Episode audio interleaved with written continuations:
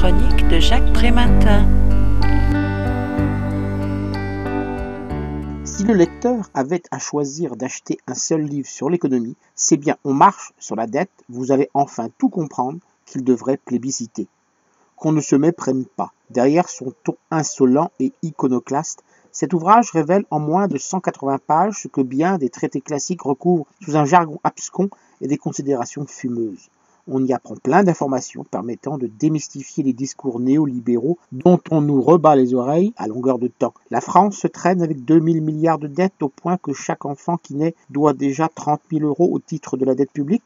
Oui, mais le même enfant est aussi nanti d'un patrimoine public de 2500 milliards composé d'écoles, d'universités, d'hôpitaux, de routes, de stades, de théâtres, etc sans compter les 11 939 milliards de patrimoine des ménages et les 2 300 milliards de patrimoine des entreprises. Il est donc sept fois plus riche qu'endetté. La France dépense 50 milliards chaque année rien qu'en intérêt de cette dette, mais c'est elle qui l'a bien voulu en signant les traités européens de Maastricht et de Lisbonne qui interdisent aux États membres de se fournir en capitaux tant auprès de leur banque nationale que de la banque de la communauté européenne. La BCE prête des milliards aux banques privées à un taux quasiment nul qui à leur tour prête aux États en prélevant leurs commissions au passage. Le chiffre magique de 3% du PIB que ne devrait pas dépasser la dette nationale n'a aucune valeur scientifique. Il a été inventé en juin 1981 par un fonctionnaire de Bercy qui a pensé à la Sainte Trinité. Le gouvernement s'est engagé à diminuer son budget de 50 milliards.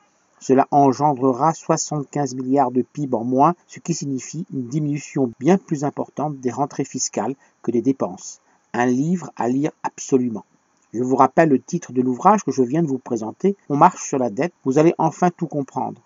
Il est signé par Christophe Alévèque et Vincent Glenn et a été publié aux éditions de La Martinière en 2015. Il est vendu 15 euros.